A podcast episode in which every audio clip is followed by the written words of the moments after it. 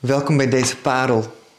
Fijn dat u weer tijd neemt uit jouw bezige dag of je drukke dag om samen het woord van God in te diepen, om te kijken wat we daaruit kunnen leren.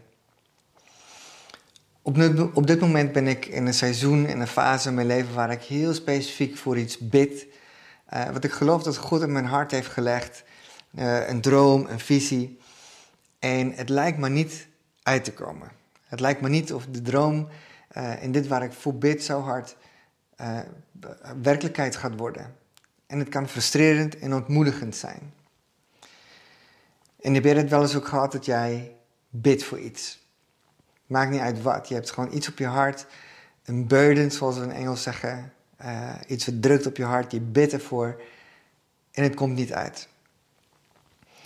Het is heel makkelijk om dan een sticker erop te plakken. Om te zeggen van ja, het is niet Gods timing. Of misschien moet je meer geloof hebben. Of misschien is het een zonde in je leven. Onderzoek dat eens. Misschien heb je niet genoeg geloof. Het zijn allemaal dingen en teksten waar misschien een kern van waarheid in kan zitten, maar het helpt niet echt op zo'n moment. En vorige week deelde ik met Fiona dit waar ik mee zit, mijn struggle, als je het zo wil noemen. Uh, en ze stelde me een vraag die mij heel blij maakt dat zij mijn leven is. En ze zei tegen mij: Wat zegt God hierin tegen jou? Wat spreekt God? En ik denk dat dit vraag, deze vraag een vraag is wat we ons vaker, af mogen, uh, vaker mogen stellen. Als je struggelt met geloof of met iets wat niet uitkomt in je gebedsleven, nemen we er nog de tijd om stil te zitten en aan God te vragen wat Hij vindt. Ik wil graag een Bijbeltekst met jullie lezen, 2 Korinthe 3. Ik heb hem al vaker gelezen. En ik gebruik hem best wel veel eh, sinds ik een liedje Gaze heb geschreven, wat ook hierover gaat. 2 Korinthe 3, vers 16 zegt: Maar telkens als iemand zich tot de Heer wendt en tot de Heer keert, dan wordt de sluier weggenomen.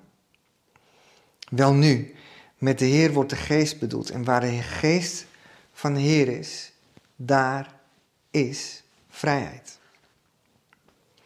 Wij allen die met onbedekt gezicht de luister van de Heer aanschouwen, zullen meer en meer door de geest van de Heer naar de luister van dat beeld worden veranderd. Wij zien hier in deze Bijbeltekst een prachtige eindresultaat. Iemand die lijkt op Jezus. Iemand die veranderd wordt naar het beeld van Jezus, met hetzelfde luister. En wie wil dat niet? Ik bedoel, ik denk dat er één gebed is wat wij kunnen bidden, waar God blij van wordt, is het van Heer, laat me meer op Jezus lijken door de kracht van uw geest. En God wil dit, denk ik, heel graag beantwoorden. Maar ik denk dat wij één stapje vergeten wat er heel duidelijk in uitspringt. En dit is de voorwaarde daarvoor is het aanschouwen van God. Het is, ons, het is zo makkelijk om ons blind te staren op het eindresultaat, zonder om ons blind te staren op Hem. Het is zo makkelijk om ons blind te staren op het eindresultaat, zonder om ons blind te staren op Hem. En dat is misschien een flauwe poging om zo'n mooie Theo-zin uh, in mijn preetje te hebben. Maar ik denk wat ik, wil, wat ik wil zeggen is dit. We willen vaak zijn aanwezigheid ervaren door gebedsverhoring, door bevrijding, door wat dan ook. Noem maar op waar het is waar jij voor bidt. Zonder om zijn aangezicht te zoeken. Zonder om hem te aanschouwen. Want uiteindelijk is dat wel het doel van ons gebed is het aanschouwen van Jezus. Wij kunnen heel vaak denken en voelen dat onze gebed of gebedsverhoring, het doel van ons gebed, dat dat het eindresultaat is. Of dat dat is wat gebed levend maakt. Maar het is het aanschouwen van Jezus. En Hem betrekken bij dingen die ons bezighoudt. Wat gebed de moeite waard maakt. En ik moet zeggen dat we willen vaak een quick fix. We willen vaak een snelle antwoord of een goede uitkomst. Maar ik denk dat als wij gaan leren om Jezus te aanschouwen en gewoon stil te zijn.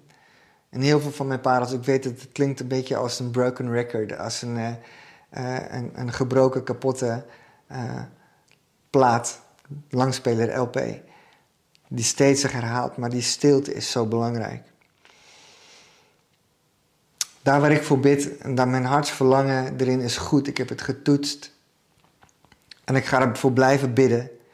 En gelukkig toen Fianna mij die vraag stelde van heeft God er iets in gezegd of heeft God gesproken, kon ik zeggen ja. God heeft gesproken en dat geeft mij vrede. Dit is wat ik het idee heb dat God tegen mij zei hierin. Mijn nee op jouw verzoek is een ja voor jou. En ik denk wat God daarmee bedoelde, of tenminste wat ik, er, wat, wat ik eruit haal, is God zegt nu nee. Dus de timing klopt misschien niet. Maar er is iets zoveel beter nog die hij voor me heeft. En daarvoor wil hij gaan. Daarom zegt hij nu nee, want hij zegt ja voor mij. En ik kan me heel goed voorstellen dat je denkt, ja, maar dit past precies in die rijtje die je net noemde. Van nou, niet groot, niet groot geloof, of misschien is de timing niet goed, of nou, een van die dingen. En het kan misschien zo zijn, maar het verschil is niet, is, is dat iemand dit niet tegen mij heeft gezegd. Maar dat ik zelf bij Jezus was om te zeggen van Heer, spreek. Wat wilt hij zeggen hierin? En daaruit kwam dit. Wat misschien precies past in die rijtje, maar het kwam recht uit het hart van God naar mijn hart. Wil jij ook leven en vrede ervaren in je gebedsleven? Dan moeten we onze gebedsdoelen, als ik het zo moet stellen, als ik het zo mag stellen, even opzij zetten. In Jezus ons gebedsdoel maken. Max Lucado, en dit is een citaat waar ik mee wil afsluiten, zegt: Geloof is niet het vertrouwen dat God zal doen wat jij wil. Geloof is het vertrouwen dat God zal doen wat goed is. Kunnen we God daarvoor vertrouwen in onze gebedsleven? Ik wil je uitdagen en uitnodigen dat als we zometeen deze parel afsluiten, dat je stil bent en even voor jezelf nagaat van Heer, zijn er op dit moment dingen waar ik voor bid, waar ik geen resultaat lijkt te zien? Heer, spreek erin. Wat zegt hij hierover? Laten we leren om naar God te luisteren. Vader, wij zijn op dit moment stil voor u. we bidden en we vragen u, spreek. In Jezus' naam.